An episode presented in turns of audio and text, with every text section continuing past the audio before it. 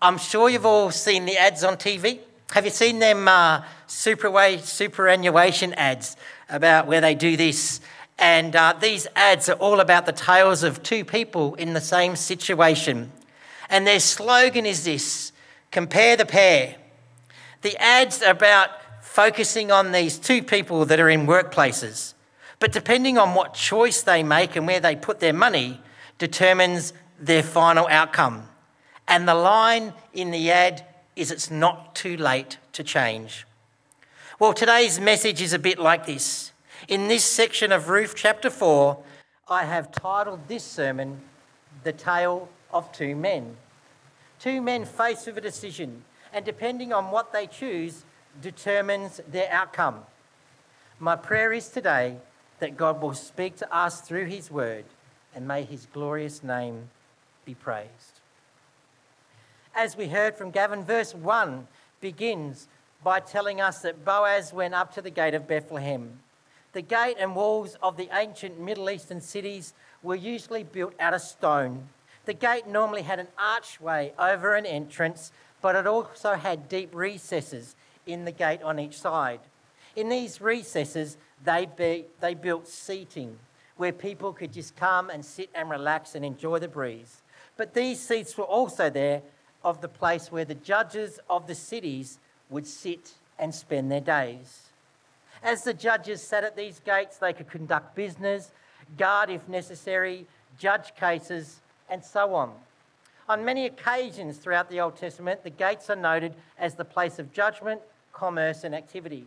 I mentioned a few weeks ago these gates would be an equivalent of like our modern day courtrooms. So Boaz went to the gate because the gate was the place of judgment. Boaz needed to go to the gate because this is where the matter that was discussed at the threshing floor with Ruth needed to be decided and needed to be resolved. Boaz set out first thing in the morning and got to the gate early. This was a very smart move by Boaz because if he got there and he'd missed the man passing through the gate in the morning on his way to work, then chances are he would have to wait to the end of the day before he would see him again on his return home in the evening. So there he is, Boaz at the place of judgment, waiting and hoping for this man to show up so the case can be presented. Now, depending on your translation, we have the word just then, or soon, or behold, the family redeemer came by. What a coincidence. Well, I've already mentioned in this series, when we looked at chapter 2, how it said Ruth just happened to end in the field of Boaz. This isn't correct. Do you know there is no Hebrew or Greek word for things like just happened or coincidence? Why? That's because they didn't believe in it. They believed every day to day workings or happenings were guided and controlled by the sovereignty of God. Well, that's what the writer says here. The same is true. The closest word we have to the Hebrew is behold. The Hebrew meaning of behold points to God's sovereignty. It carries the thought of being convinced that the whole workings are being invented by another. By adding this word here to this section, the verse shows the hand of God was active in Boaz and the whole situation because behold, God's done this. God entrusted that Boaz would be up early enough to get to the gate. Then behold, the workings were invented. God worked. God brought along the man Boaz had hoped to see. Because of the providence of God, the promise that Boaz made to Ruth in those dark hours on the threshing floor would come true. What promise? The matter will be settled today. The very fact that Boaz was sitting and approached this guy at the gate may have been a plain enough declaration that he need to settle a judicial matter with him. But just in case this man missed it, the language that Boaz uses was a form of an official summons. The words he uses are this Come aside, friend, sit down here. Sounds pretty normal, but you know, we have an issue here. The issue for us is this we really have no true equivalent of this word friend in Hebrew in our English language. You see, the meaning is addressing a definite person without stating their name. In the Greek, they translate it as hidden one. In this statement, Boaz had revealed to the man, but he did not identify him. At the same time, he has concealed what the relation is about. So, by coming up and calling this man this word friend, doing it this way, this man now knows that this is a judicial summons that needs to be addressed. Other comment, commentators have mentioned how the fact that Boaz doesn't mention his name is also an act of grace. You see, if this close relative will not fulfill the duty of the kinsman, then according to the law, he should rightfully be openly and publicly disgraced at the gate. However, throughout the meeting, his name is never given at all. By concealing his name, the shame of the situation is hidden, and he will not receive what he should receive.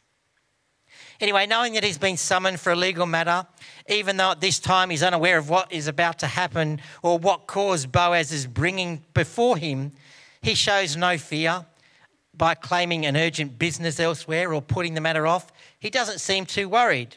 Whatever the matter is, the kinsman redeemer comes to his place of judgment at the court and takes his seat. And then Boaz calls 10 elders together. Do you know, this is an interesting move.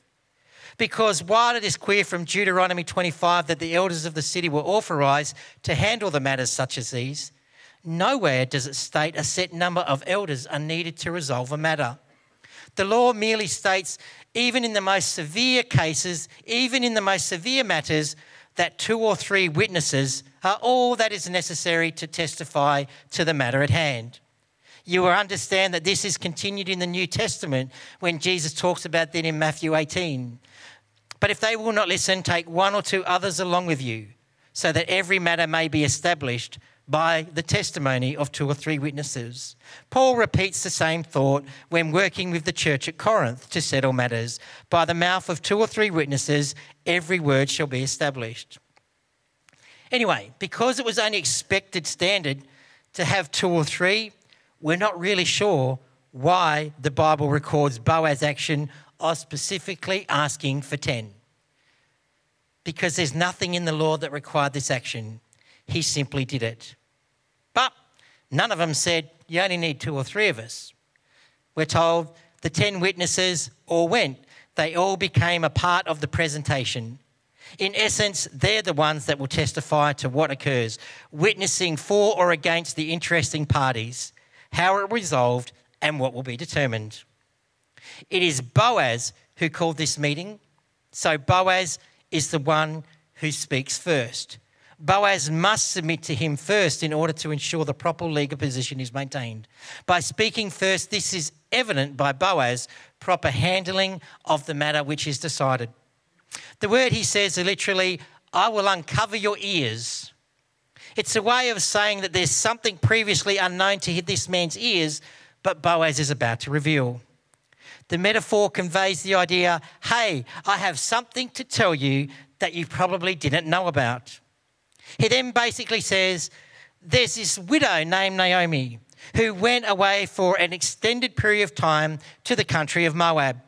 Well, she's now come back from Moab, and in order to support herself, she needs to sell the land that was owned by her dead husband.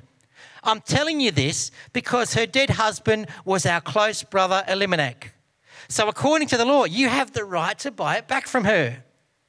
With these words, the unnamed near kinsman knows exactly the legal matter that is now before him.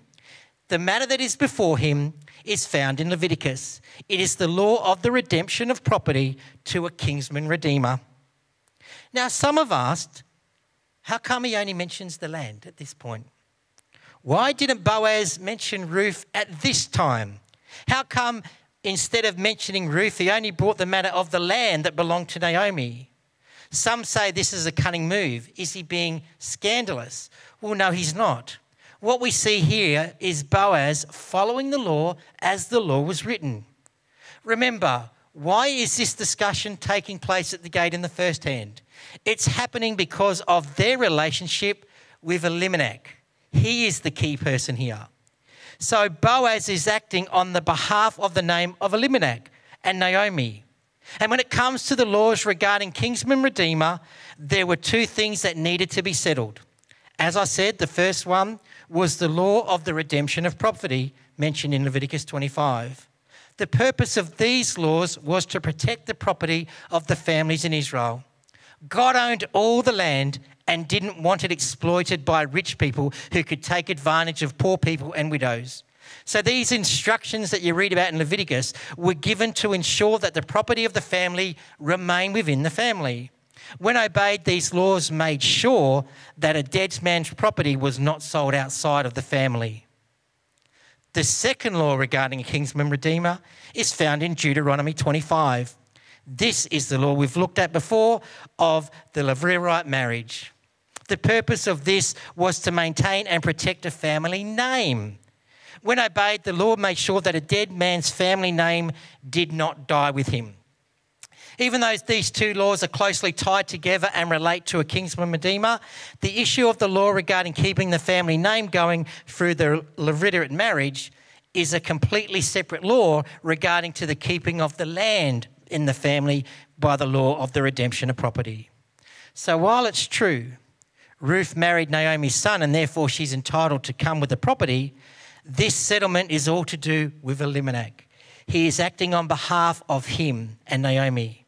The matter at hand that needs to be dealt with first is her inheritance. Does he want to honour his dead brother Elimelech by taking care of his widow by buying the land, as stated in Leviticus? The issue of the family name is a separate issue altogether. This piece of land, which belonged to Elimelech, must first be addressed and answered. Once the proposal of buying back the land is settled, then the second matter of the family name can be addressed. The individual laws within the law of Moses were given to ensure the proper working of society. They were there to safeguard property, family names, and make sure everyone was looked after. Obedience to the law was the utmost importance. Without it, there was chaos. So, with every detail of the law carefully adhered to for the good of the people, that's why Ruth's name is not brought out here. It wasn't Boaz being cunning or setting a trap, it was Boaz following the law in the correct order. Following the law, Boaz offers the opportunity to step forward and redeem the land of their close brother. However, if he doesn't want to meet the demands of the law, if he's unwilling to redeem the property, I will buy it back from you, dear brother, because I am next in line. I will redeem Naomi. Sadly, for Boaz, he hears the words, I will redeem it. It seems the opportunity to redeem and buy the widowed property looked too good of a deal for this near kinsman to increase his wealth in a simple way. So it seems the matter is settled. The man is a fine example of the Israelite values and integrity. He has stepped forward and done the right thing under the law. He's willing to help out Naomi by taking action to redeem the inheritance of their departed brother. Then, like one of those TV commercials, Boaz says, Ah, wait, there's more. You get a free set of steak knives. As we know, Naomi had two sons. If they had lived, then they would be heirs to the land. However, as we also know, they both died. So this left Naomi as the sole owner of this land. Now, the fact that Naomi had no sons alive and the fact that she was beyond childbearing years, according to the law, the ordinary rule in this case would be the only thing in the law of redemption that was on the table that needed to be settled was the law of the redemption of property the land would be sold to the near kinsman and he would be free from any other burdens because of her age. However, as we know, Ruth came back with her to Moab. Ruth attached herself to Naomi, Naomi's future, and Naomi's country. This action changes everything. Doing this, she now possesses all the rights of an Israelite that means she has the rightful heiress to her dead husband's property. This is what entitlement dictate, and this is what the law mandated. The law was meticulously given to cover all possibilities that could arise. This law, you read it in Leviticus 25 and Deuteronomy. They didn't just think, oh, we'll do this. It is spelt out word for word, and they cover all possibilities. Ruth was in a sad state because of the death of her husband, but it was such a possibility like this that the law provided for. Because of Ruth, the two issues of land and name now must come together. The right of the family land belonged to Naomi. However, the right of the family name belonged to Ruth. It was only Ruth who would be able to have and raise up a son. By doing this, the family name of her dead husband would continue. The gracious nature of the law was not intended to care for the rights of the living, but it was given to also care and to protect the name of the dead. Naomi was older and beyond the years of bearing children. So the near kinsman was not expected to marry Naomi and raise up children to continue the family name of her deceased husband. Ruth, on the other hand, was another matter. She was young enough and able to marry and bear children. So, anyone who would redeem the inheritance of Naomi, a requirement of that sale would also be the need to provide the redemption and the continuance of her son's names under the prescribed law. If the near relative decided to marry Ruth in order to raise up a child in the name of a dead husband, then he would also have to give up the rights. If he did not do that, he had to give up the rights of the property as well. So Boaz looks at him and says, While it's good of you to be willing to fulfill the law, there's more. There's just a wee bit more. Let me tell you what the law also requires. It's just a small thing, really, but as they say, the law is the law. So, by the way, on the day you buy the land from Naomi, you also require acquire Ruth the Moabite, the dead man's widow, in order to maintain the dead man's name with his property. On hearing these words, once again, the whole situation changes. The first man felt the accusation and additional property of a land, that would be a good move. But after first acquiring and accepting that offer, he then hears about the free extra steak knives that come with it, being Ruth. The man then changes his mind, says, I cannot redeem it because I might ruin or endanger my estate. Why did the man change his mind? Or refuse to marry Ruth? What was it that triggered? What did he mean when he said he may ruin or endanger his estate? Well, a few possibilities exist. Firstly, no doubt, he was a married man. Imagine that coming home to your wife and she says, Who's that? Oh, this is my new wife. Bit awkward.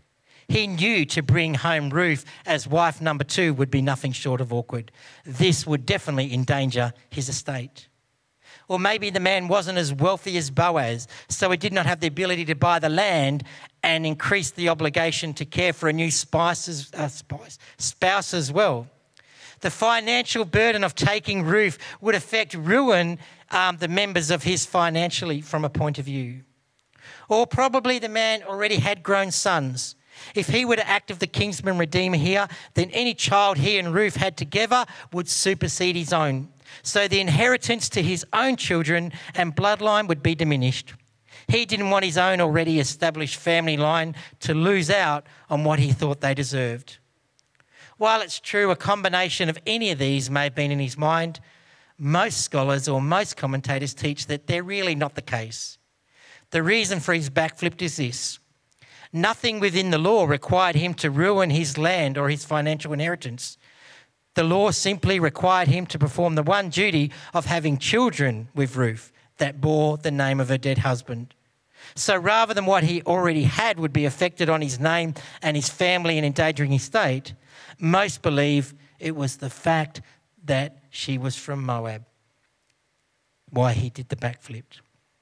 Most believe it was her state as a Moabite which he was concerned about. Remember, they were told, don't marry them, don't go there. Though it would be great to receive property associated with Naomi, the near kinsman knew that taking Ruth into a home and raising up her children would ruin his own reputation and his inheritance. Anyway, whatever the reason, the man refused to marry Ruth because he was concerned about that. So many comment on the irony of his comment is almost laughable. By wanting to preserve his inheritance, which included his own name, he didn't marry Ruth. Why is, what's the irony here? Well, he definitely protected his name. His name is lost in history, buried in the grave of unending oblivion. One commentary I read mentioned this. It's worth noting that this near kinsman rejected the offer of marrying Ruth to protect his name. Well, we don't even know what his name is or whatever happened to his family.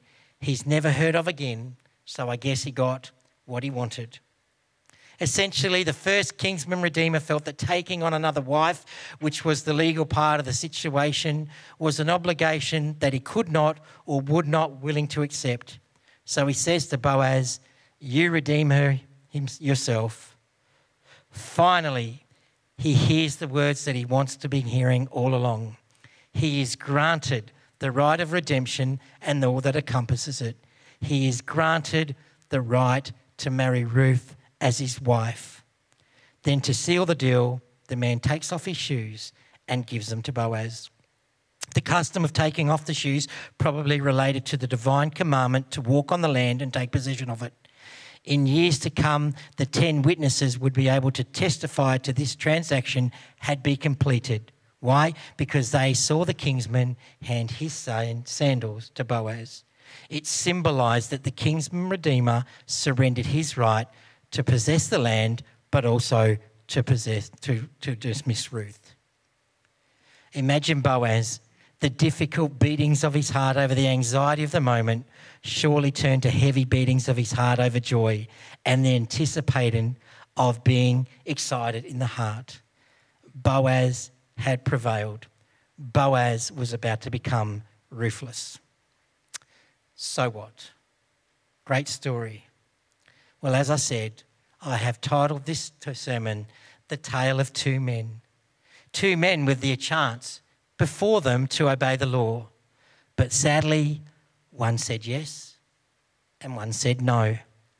In order to shrink his responsibility in obeying the law, the first man abandoned and refused to follow the minute details of the law.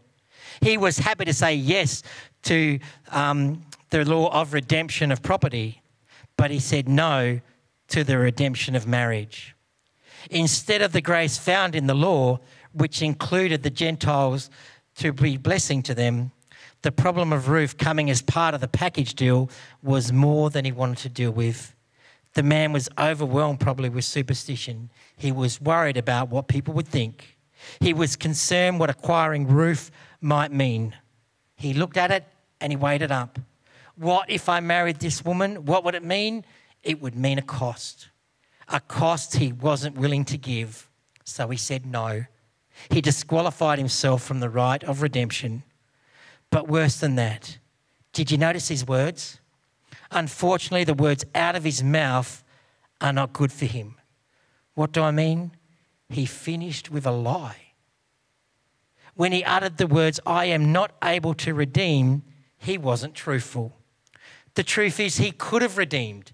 He could have taken Ruth as part of the package, but he didn't. He simply refused to do so. In his lie, he pointed out the truth that obedience to the law is more than mechanical, it involves a higher law, that of love.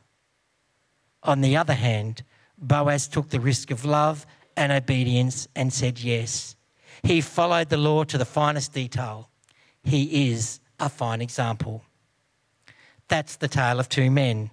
Two men in the same story with different outcomes and results a man who turned away from following the law of the Lord in order to protect his own earthly inheritance and family name, and a man above all else who followed, trusted with obedience to the law and his word. Compare the pair. What a shame it is for the man saying no. Instead of being obedient to the law and becoming a great name, once he handed over his sandals, unlike those super, unlike those superannuation ads, for him, it was too late. He enters the pages of redemption history and he fades from them just as fast. We never hear from or about this man ever again. Never is he mentioned again. he fades into the unknown significance of history. But there is no such shame associated with Boaz.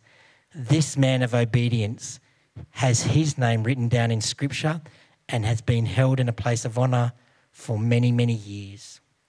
The tale of two men. Now, some have said the purpose of today's message is this compare the pair. Have a look at these two men and ask yourselves this question Are you more like Boaz or are you more like the man? Are you someone that says yes to God and follows his ways? Or are you someone like the other man who says no? We're told the point of this is go out there and live like Boaz. Be the kind of people that says yes to God. Be the kind of people that says, yes, I'm going to follow your laws. And do it every day. Remember, Boaz got up early. He was prepared. And people say that's the message here. Be like Boaz. Get up every day early, ready to obey and follow the laws of God. Well, if I was to ask you, in life, are you more like Boaz or the unnamed man? Well, let me tell you this we are more like the unnamed man. We don't follow the law. As much as you'd like to believe you do, you don't. You saw the children's talk I did this morning. I did exactly the same talk at Mill Valley Ranch this week. I asked the kids, put up your hands. Have you ever lied? Mill Valley, they all went up, not here. Ever stolen? Ever swore? And all of them put up their hands. What if I was to do it now? What if I was to ask you as adults, put up your hand if you've ever lied, sworn, stole, would your hand go up? No doubt it would. And if it did, let me tell you, you're doomed. You blew it. You're no Boaz. You're stuffed. You're gone. You're like the other lying, escaping man who said no to God and didn't follow the law. Because if you've done any of those things, you're cactus. Like him, you deserve to have your name removed from God's book of life and never be heard of again. So, if I was to say to you, the point of today's sermon is this look at these two men, compare the pair, and as you walk out those doors, be like Boaz, follow the law. I'm setting you up to fail. You see, the truth is this it's not that you don't follow the laws of God, the truths are you can't. It doesn't matter how much you try. It doesn't matter how early you get up before the sun comes up. If you get up and you say, Today I'm going to follow the laws of God wholeheartedly, how long before you fail? For me, it'd be before breakfast. And it's not that I don't want to, I can't. Now, the good news Every word and every detail given in this book of Ruth and the whole Bible is to show us a greater story of love, redemption, and restoration. God has taken these real people with their truly human needs and desires, and He uses them as an example of His redemption for the people of the world. Every person mentioned here is symbolic of another figure or principle which leads to the work of Jesus Christ, and it's truly a work of beauty. Today, is the tale of two men is no exception. Two men in today's parable story. One man said yes to God, one man said no. Do you know we find Paul talking about the exact same thing in Romans 5? He says, compare the pair. Let me read to you from Romans 5 from the message. Here is the gospel in a nutshell. Just as one person did it wrong and got us all into trouble with sin and death, another person did it right and got us out of it. But more than just getting us out of trouble, he got us into life. One man said no to God and put many people in the wrong. One man said yes to God and put many people in the right. All that the passing laws against sin would do would be produce more lawbreakers. Why? Because you can't do it. But sin didn't and doesn't have a chance in competition with this aggressive forgiveness we all call grace. When it's sin versus grace, grace wins hands down. All sin can do is threaten you with death, and that's the end of it. Grace, because God is putting everything together again through the Messiah, invites us into life, a life that goes on and on and on a world without end. That is the tale of two men. You can't go out and live by the law, but someone has done it for you. I want to be a dentist today, and I'm going to finish with I found this poem. It is this In the requirements of the law, there is no hope, because the law reflects the standard of God. We know no man who can meet its demands. It is beyond all our ability, so we dare not trod. But God but for God, all things are possible. He stepped out of heaven's glory and united with human flesh in order to show the good news found in the gospel story. Yes, Christ took on the likeness of man, and in the appearance of the cross, he went, being obedient to the law to fulfill the plan from heaven to earth on this mission he was sent. He alone can redeem man who fall so long ago. In his grace and mercy, he came to dwell among us fulfilling the plan when the cross he did go, and hail the Lamb of God of our Lord Jesus Christ. I know my Redeemer lives, and I know my hope in him is found. I trust the surety that his redemption gives. No other place refuge can be found. In Christ alone, I will hope and trust. To him alone, I will set my gaze. It is the Lord Jesus, who is faithful and just, he is my sure hope now and for all days.